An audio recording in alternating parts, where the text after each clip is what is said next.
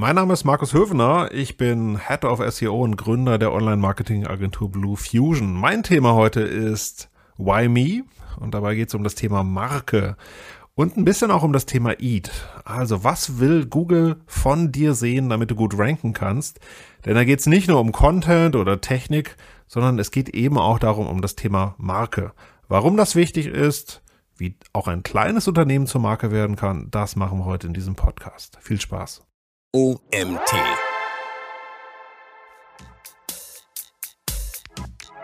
Erstmal kannst du, kannst du dir natürlich überlegen, was für Signale gibt es so. Das wäre für mich einmal Verlinkungen, das wären aber auch Erwähnungen.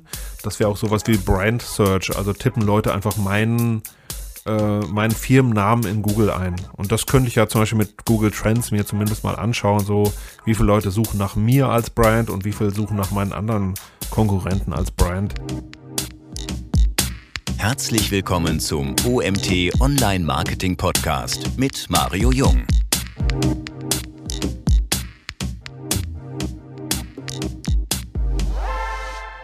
Hallo Markus, schön, dass du da bist. Hallo. Warum sind Google-Marken wichtig?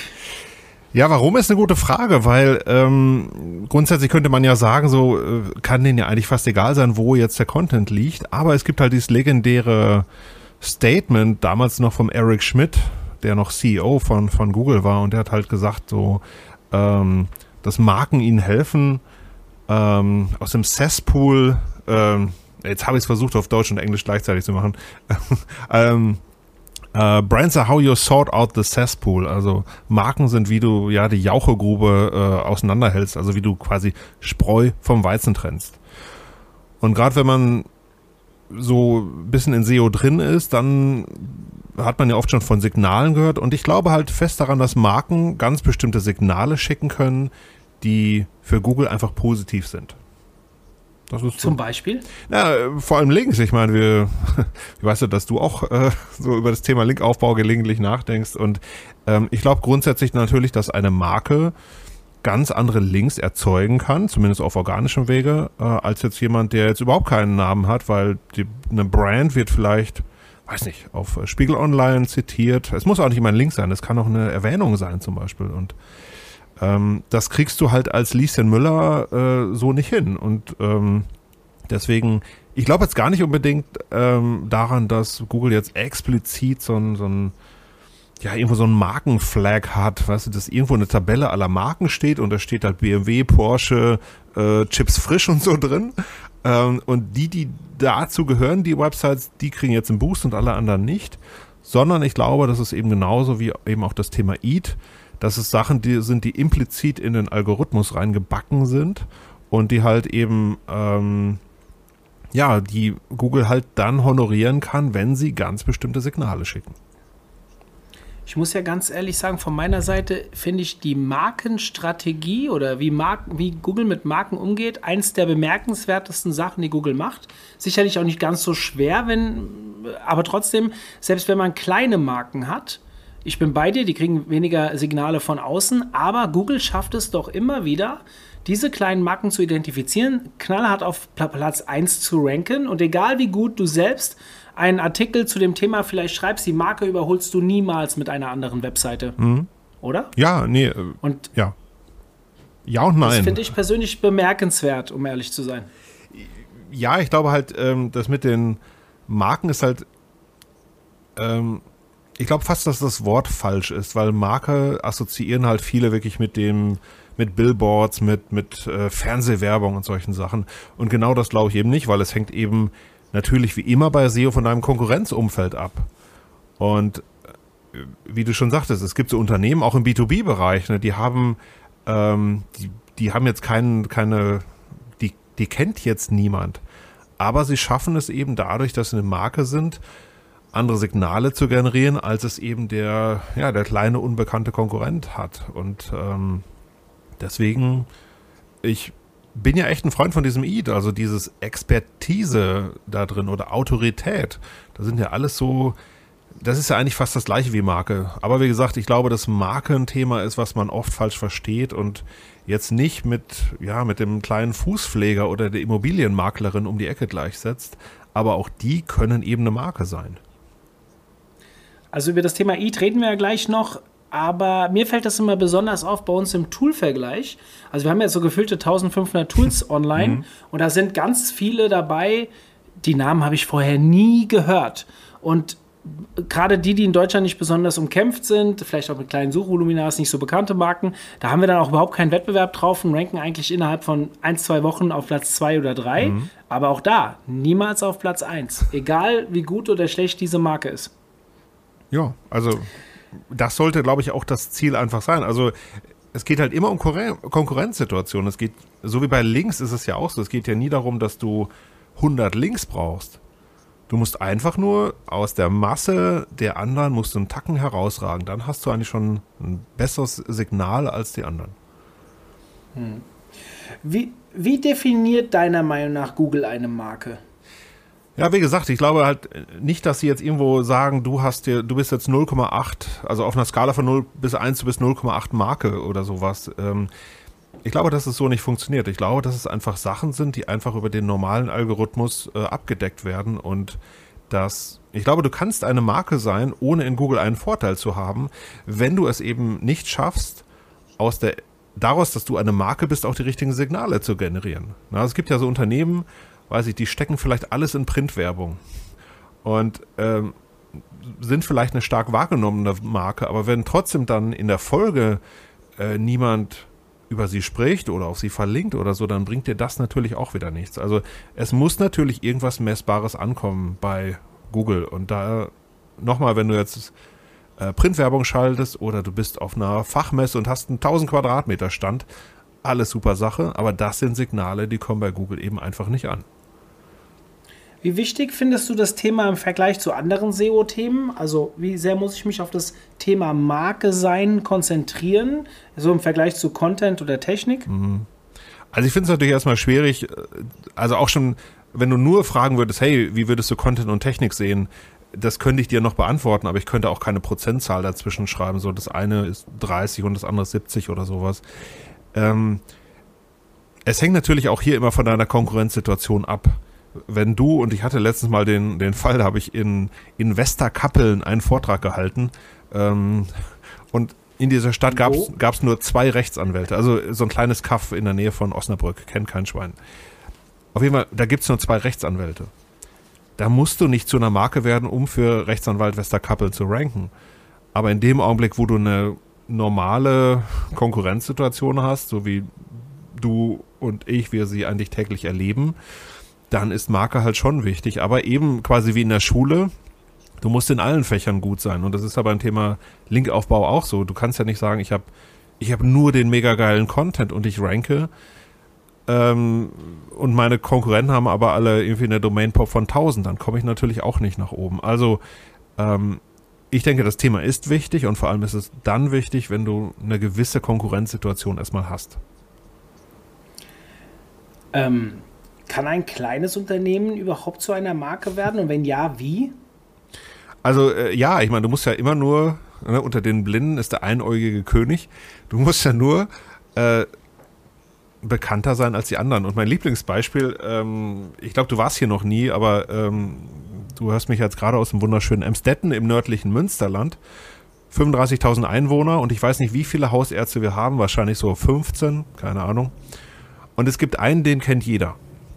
Der ist nämlich äh, sehr stark gegen Rauchen und ähm, hat schon mit diversen Aktionen sich hier einen Namen gemacht, weil er, er zum Beispiel mal äh, die ganzen, oder nicht die ganzen, aber hat diverse äh, Zigarettenautomaten mit Folie umwickelt, sodass man keine Zigaretten mehr ziehen konnte. Hat es damit sogar bis in die Süddeutsche geschafft. Und wow du weißt, wenn du in einem Städten dir einen Hausarzt suchst, suchst und du bist Raucher, weißt du, wo du nicht hingehst. Weil er dich garantiert darauf anspricht. Also man kennt ihn einfach, er ist auch eine sehr respektierte Persönlichkeit und so. Ähm, und ich habe mir das angeguckt, er hat in der Tat dadurch, dass er diese, ähm, ja, diese, diese Haltung hat, hat er es geschafft, auch Backlinks aufzubauen, die ein normaler Hausarzt nicht hinbekommt, nämlich von so äh, Anti-Raucher-Initiativen und sowas. Äh, oder er war auch in, äh, was ich hier, die, die lokalen Zeitschriften, Zeitungen und so, war jeweils vertreten, die haben über ihn berichtet. Die Süddeutsche hat über ihn berichtet, hat auch einen Link eingebaut und solche Sachen. Also, ähm, auch der kleine mein Lieblingsbeispiel sind noch immer Fußpfleger, weil ähm, da gibt es so wahnsinnig viele von und alle sind irgendwie gleich. Und bei Hausärzten finde ich, das ist das ähnlich. Ne? Äh, so gibt es irgendwie 15 oder 20, aber oft ist es egal, zu wem du gehst. Und ich finde, das darf es eben nicht sein, dass es egal ist, zu wem du gehst, sondern dass du dadurch, dass du eine bestimmte Haltung hast, dass du klare Kante zeigst, vor allem, dass du äh, eben auch damit zu einer Marke werden kannst. Und das kann wirklich auch, ich sag mal, ein Hausarzt, das kann ein Fußpfleger, das kann auch, ja, irgendwie so ziemlich jeder werden. Da, da kann man so viele schöne Sachen machen. Wir, haben, äh, wir sind ja hier in Hofheim, ähnlich groß, mhm. 40.000 Einwohner. Und genau dieselbe Situation. Und auch wir haben hier, da geht es allerdings ähm, um eine, äh, wie sagt man, Heilpraktikerin eher, die ist ganz bekannt dafür, dass die hier regelmäßig Vorträge in Verbindung mit der Stadt und, und so weiter hält und über die wird auch oft berichtet und die macht aber auch was dafür. Also die gibt Vorträge, die hat nicht unbedingt, die hat auch ihre Haltung und so weiter, aber jetzt nicht unbedingt die polarisierende Haltung, mhm. sondern sie ist wirklich umtriebig und überall, wo irgendwas zum Thema Gesundheit in der Stadt passiert, tritt sie mit einem Vortrag auf oder engagiert sich mit einem, keine Ahnung, indem sie einfach dort als Ansprechpartnerin da ist oder und so weiter. Und irgendwann ist sie einfach präsenter wie die anderen. Und da bin ich voll bei dir. Das muss nicht immer polarisieren oder Haltung sein. Ja? Haltung muss auch nicht immer polarisieren sein, nicht falsch verstehen. Man kann ja auch eine Haltung haben, die nicht polarisiert. Aber man hat zumindest eine bekannte Haltung und vielleicht äh, eine gewisse Wahrnehmung, die halt über den normalen Hausarztbetrieb hinausgeht, der einen vielleicht dann auch abhebt oder jetzt als Heilpraktiker. Das kann man, glaube ich, auf alle Bereiche analog überstreifen, oder? Also ich glaube schon, es ist natürlich in manchen Themengebieten leichter. Ich meine, wir, wir kennen natürlich auch so, so äh, hammerharte B2B-Unternehmen, die, weiß ich, äh, gegenläufige Doppelschnecken-Extruder herstellen. Und da muss ich sagen, wird es dann natürlich an irgendeinem Punkt schon schwierig, da jetzt noch äh, zu einer ja, zu einer Marke zu werden, in dem Sinne, dass ich mich jetzt differenziere von den anderen, wobei da würde ich denken, gibt es vielleicht auch nur drei Hersteller von diesen Dingern auf dem Planeten. Da ist es vielleicht jetzt nicht so wahnsinnig wichtig, aber nochmal, bei, bei allem, wovon es mehr gibt, ne, auch Steuerberater ist so, auch so ein klassisches Thema. Ähm, oder ja, die Immobilienmakler, aber jetzt nicht nur auch lokale Betriebe, auch Online-Shops. Ne? Wir betreuen ja auch viele Online-Shops und ich finde, viele Shops sind super gut darin, ein Paket von A nach B zu schicken. Aber ich finde überhaupt keinen Grund, bei ihnen mein, mein, mein Geld zu lassen. Und ich finde, auch das muss ein Online-Shop für mich äh, leisten, dass sie irgendwie besser sind als die anderen, die da was verkaufen, namentlich vor allem natürlich, ähm, ja, Big A, also Amazon, die äh, natürlich immer nur einen Klick weiter weg sind. Ne? Hm. Wie kann ich denn herausfinden, ob ich oder mein Unternehmen in Googles Augen eine Marke ist? Finde ich schwierig. Also äh, erstmal kannst du, kannst du dir natürlich überlegen, was für Signale gibt es so. Das wäre für mich einmal Verlinkungen, das wären aber auch Erwähnungen.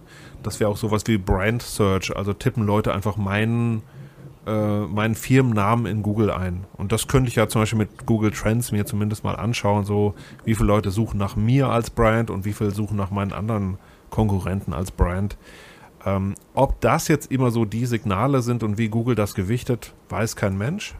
Aber zumindest kriegst du so erstmal eine, eine Hausnummer raus, wo du sagen kannst, okay, ähm, nach meiner Brand wird nur halb so oft gesucht wie nach meinem äh, unliebigen Konkurrenten warum ist denn das so? Und äh, klar, wenn das jetzt irgendwie eine mega große Firma ist und du bist der kleine Krauter, äh, dann kann es daran liegen.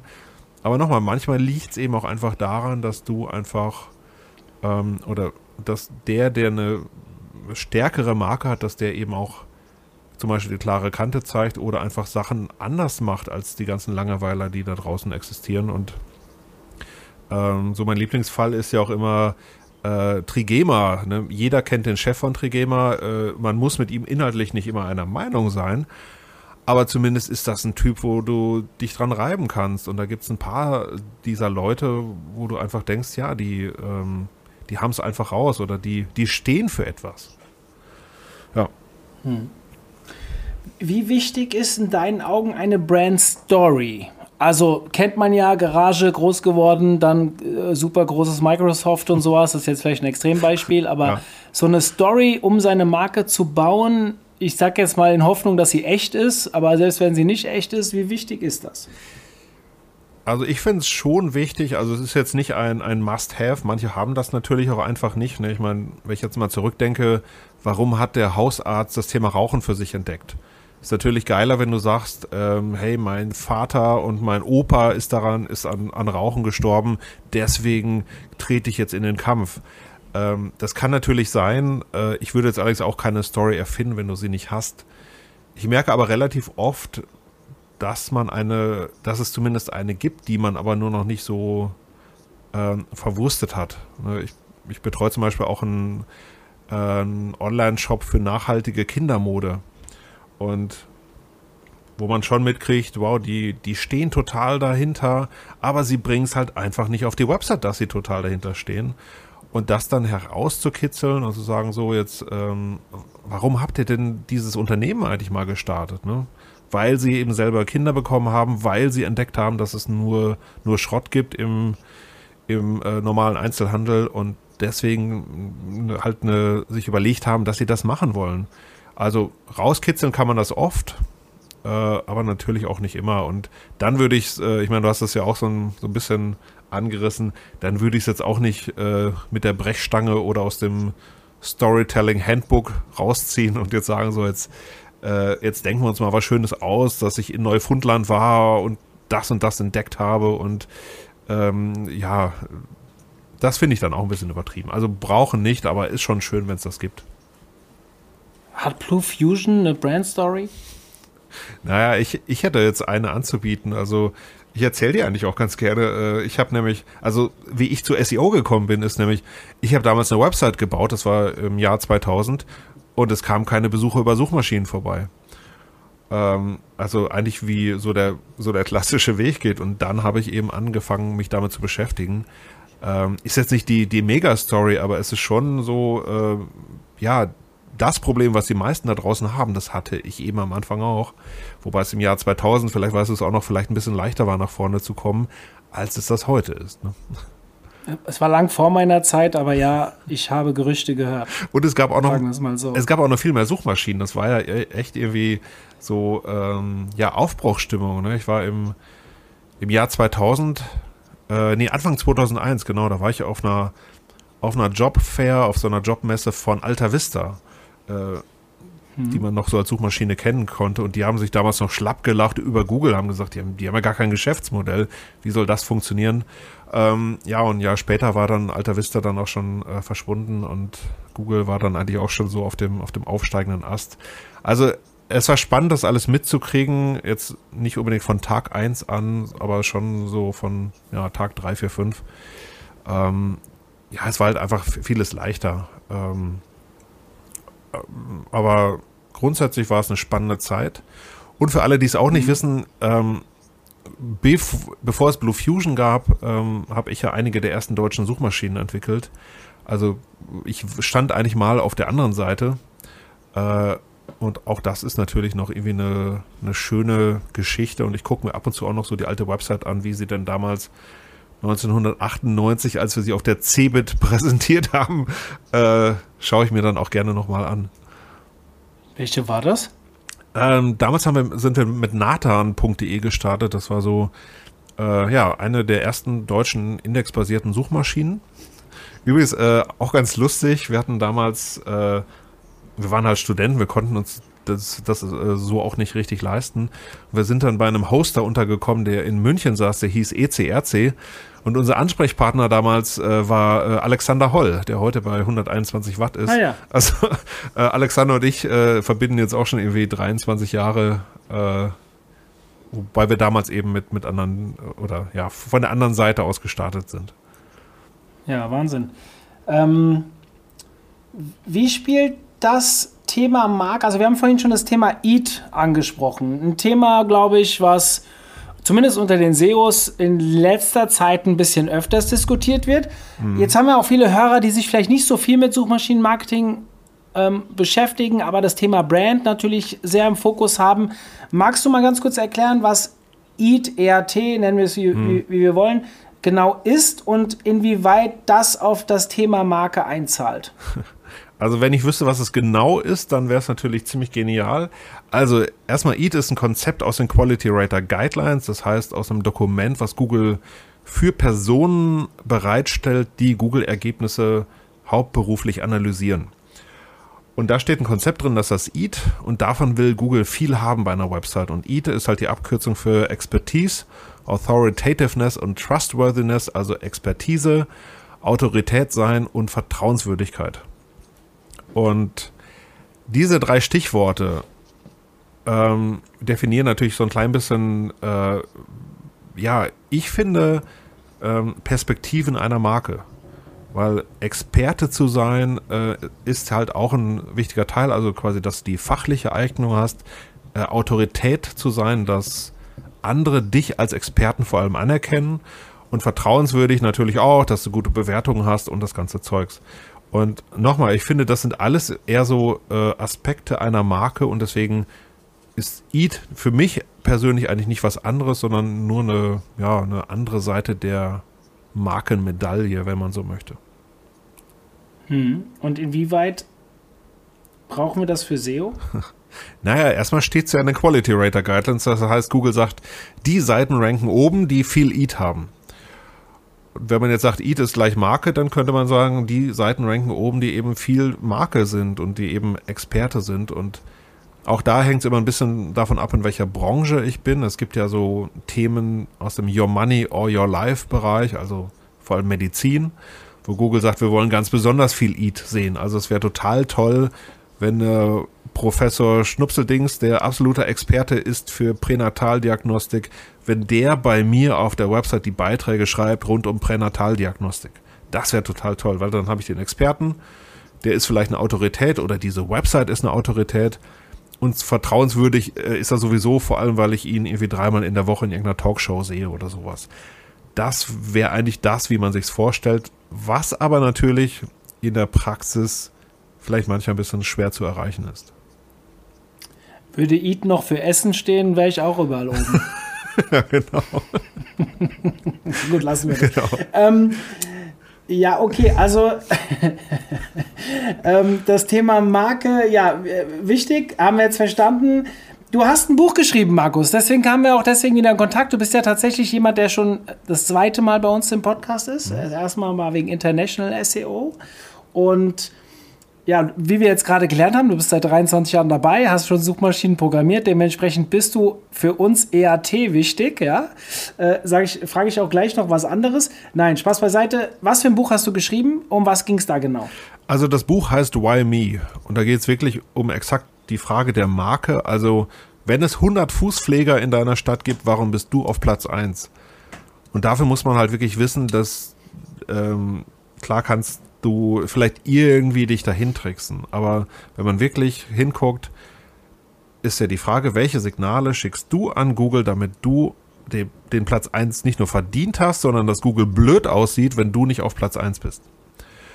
Und darum geht das Buch. Es ist äh, jetzt nicht so die Schritt-für-Schritt-Einleitung, wo man sagt, so, du brauchst jetzt drei Links und dann machst du noch einen Podcast auf und das und dann bist du Experte, sondern es geht eigentlich insgesamt darum, verschiedene ähm, ja, so Impulse zu geben, was kann man eigentlich alles machen, ähm, um Marke zu sein, um Eat ordentlich zu bedienen und mit dem Ziel natürlich in Google vorne zu stehen. Wobei ich immer den herrlichen Nebeneffekt finde, dass wenn du das geschafft hast, dass du Marke bist, dann brauchst du Google irgendwann gar nicht mehr, weil dann Traffic kommt oder, oder Traffic, Kunden, Besucher, Conversions, wie auch immer, kann auf einmal aus ganz anderen Ecken kommen. Nämlich, weil Leute vielleicht dein Buch lesen oder äh, weil Leute deinen Podcast hören, kommen Leute zu dir. Du hast den Podcast vielleicht nur gemacht, um zur Marke zu werden, aber dadurch hast du dich von SEO nochmal ein bisschen entkoppelt, sorgst aber gleichzeitig dafür, dass SEO eben nach wie vor ein wichtiger Kanal bei dir bleibt. Diese Diskussion, die finde ich sehr spannend. Also ich, ich sage jetzt mal, der OMT ist im Online-Marketing jetzt auch eine gewisse Marke mittlerweile geworden. Wir sehen das daran, dass jedes Jahr unser Suchvolumen auf der Marke auch deutlich zunimmt. Mhm. Trotzdem merke ich, dass unser Traffic auf über den SEO-Kanal, also sprich über Keywords, die jetzt nicht mit der Brand zu tun haben, die für mich hier nur relevant sind, deutlich massiver steigt. Ich habe jetzt mal irgendwo gelesen, dass zum Beispiel Booking.com, selbst wenn die alle ihren äh, SEO-Traffic verlieren würden, hätten die immer noch 60 Prozent ihrer Sucher, äh, Besucher auf der Webseite und wären hochprofitabel. Äh, das kann ich jetzt für uns nicht behaupten. Also gerade wir, wir leben sehr stark von unserem SEO-Traffic. Es wird zwar immer mehr, aber das wächst nicht ansatzweise so schnell. Der mhm. Markentraffic auch über andere Kanäle nicht zusammengerechnet wie der über Google. Liegt das jetzt daran, dass wir einfach noch so viel Land erkunden müssen, also sprich so viele Keywords noch nicht abgedeckt haben, oder liegt es daran, dass wir auch bei Google überdim ähm, überdimensional, falsche Wort, überproportional wachsen, schön wär's, mhm. überproportional wachsen, weil wir jetzt auch zur Marke werden? Wie ist deine Meinung? Also prinzipiell glaube ich, dass ihr einfach eine starke Marke seid und ähm, ähnlich wie es jetzt andere Konferenzen gibt, wie eine Campix oder so, du weißt einfach, das und das ist im März, das ist im September und selbst wenn du jetzt überhaupt keine Werbung mehr schalten würdest, würde ich trotzdem nachgucken, irgendwie, äh, wann findet der OMT in diesem Jahr statt. Du planst es im September, ne? Ähm, ja.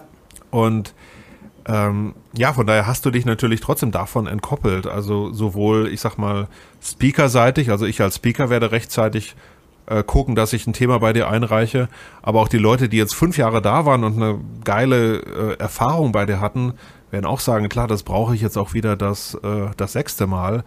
Ähm, Wobei du jetzt natürlich auch noch den Vorteil hast, dass du jetzt nicht nur den SEO-Kanal hast, um die Leute reinzuziehen, sondern du hast natürlich auch einen E-Mail-Verteiler aufgebaut und äh, Facebook und LinkedIn und das ganze Zeugs.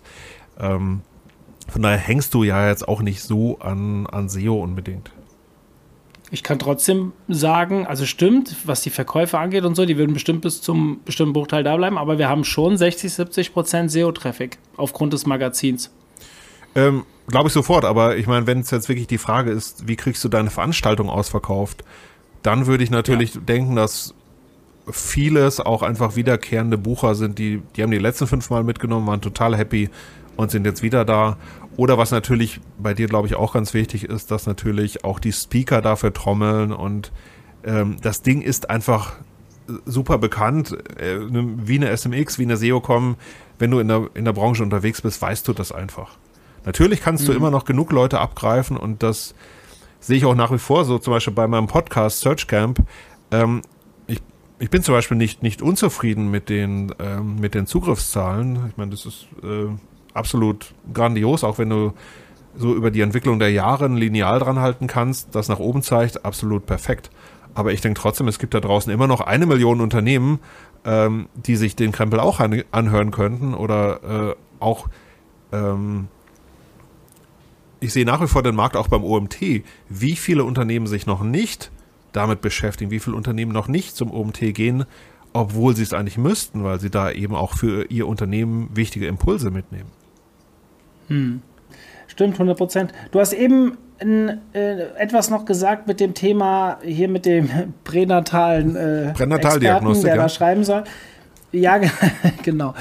Ähm, dafür musst du studiert haben, das Wort auszusprechen. Pass auf, ähm, worauf ich hinaus will, ist, wenn ich jetzt so eine Seite wie wir, so ein Magazin, was über viele Themen schreibt, jetzt nicht nur über pränatale SEO, ähm, ich habe jetzt einen dabei wie dich, der seit 23 Jahren da ist, der definitiv eine Entität im Thema SEO ist.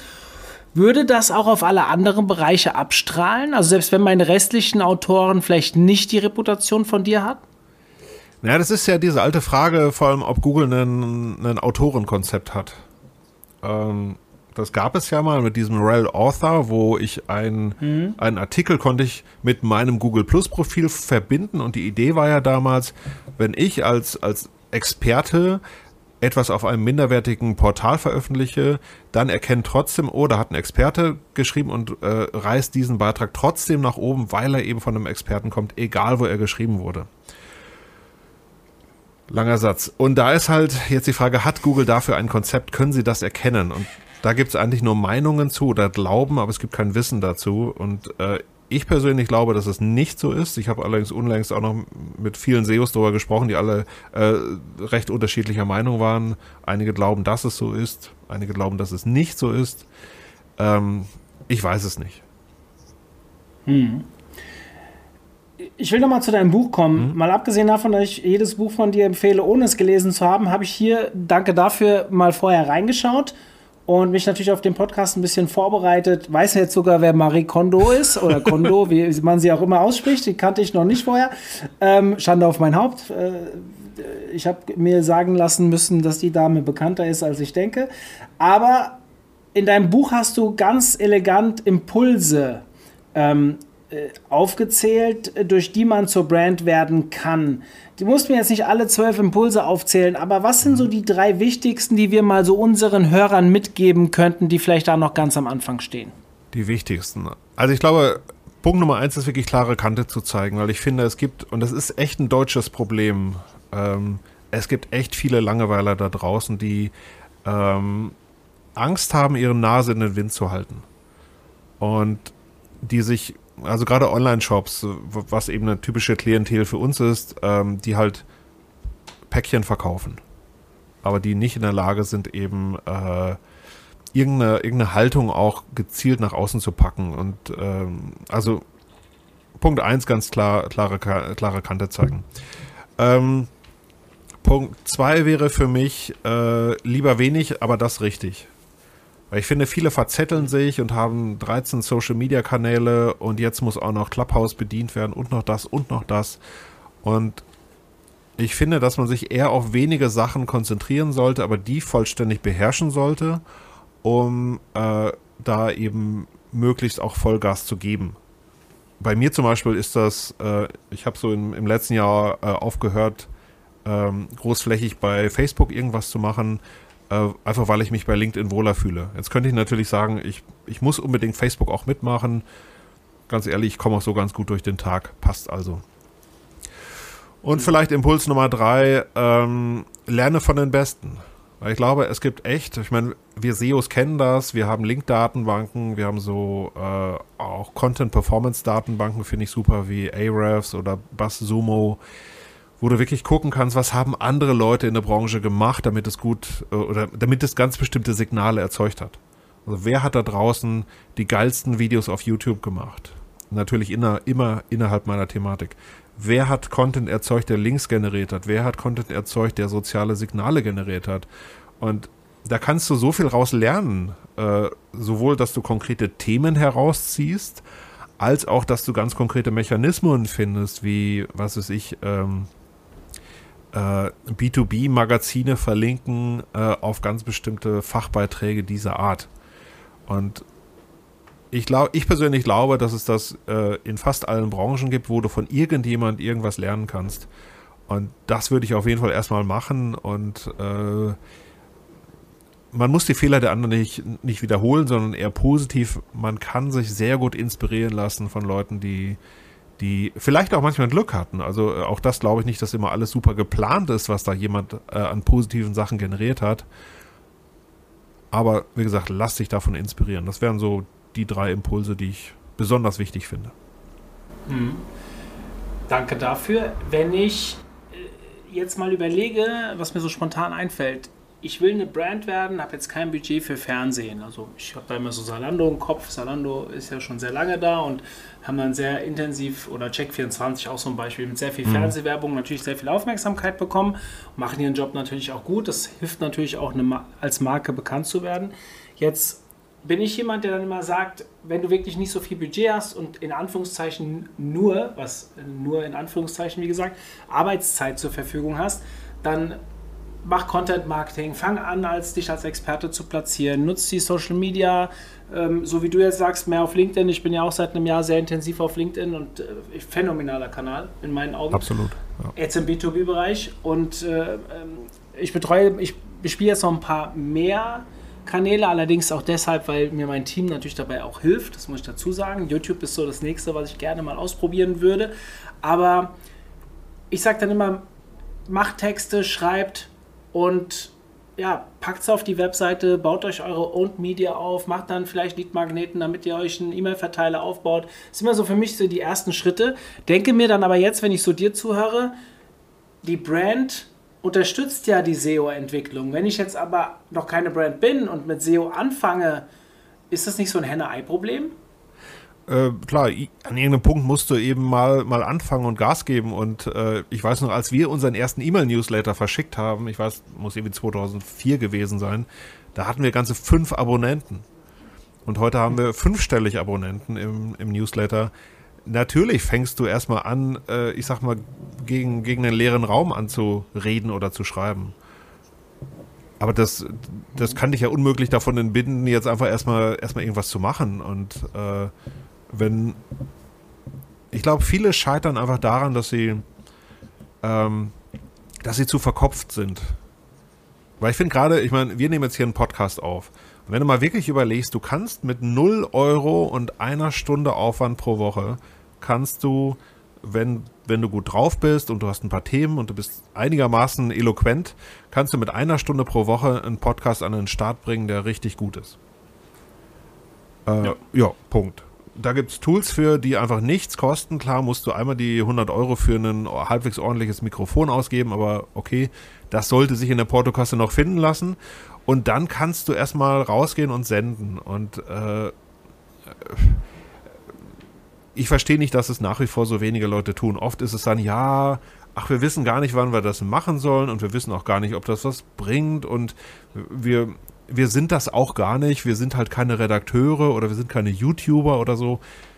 Ja, mag ja alles sein, aber eine Stunde pro Woche. Äh, ich meine, äh, die, die solltest du immer noch haben und zur Not, wenn du selber jetzt nicht so eloquent bist oder du bist halt irgendwie nicht, nicht telegen oder irgendwas, Klar, dann solltest du kein YouTube machen, aber es wird mit Sicherheit irgendeinen Kanal geben, der für dich passt und ähm, wo du einfach erstmal auch etwas Unperfektes machen kannst.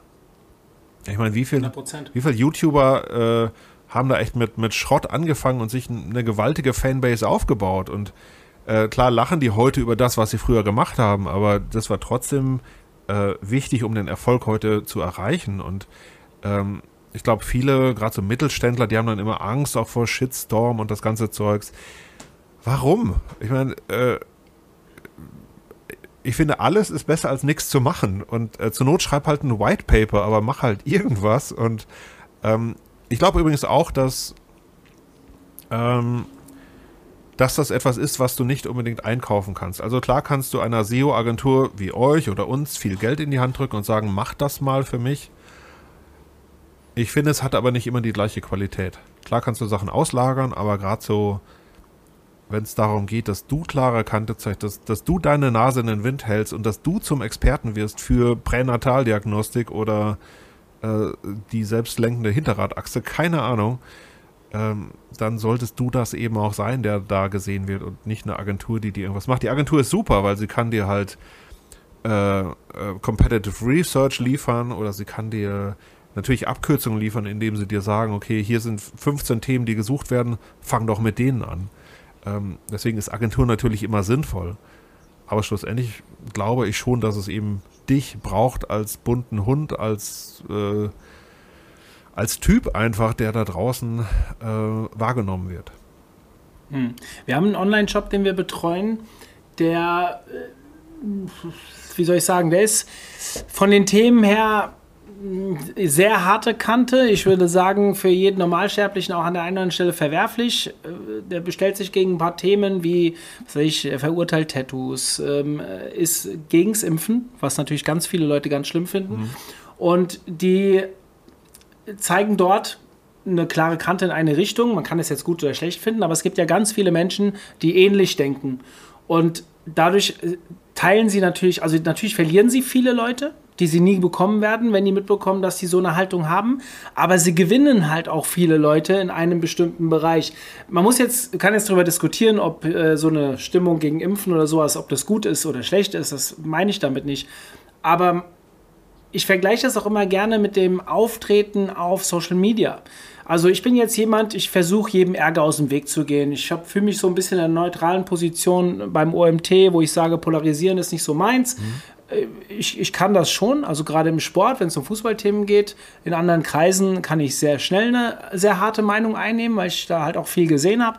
Ich würde sagen, im Online-Marketing habe ich mittlerweile auch viel gesehen, aber es gibt da weniger weiß und schwarz. Da gibt es viele, viele Themen, die man halt anders diskutieren muss. Und man muss auch andere Meinungen zulassen. Und Da gibt es aber auch natürlich viele Menschen, die ein bisschen anders da agieren. Kennen wir auch aus unserem äh, näheren Bekanntenkreis aus der Branche sicherlich den einen oder anderen, der ein bisschen mehr polarisiert.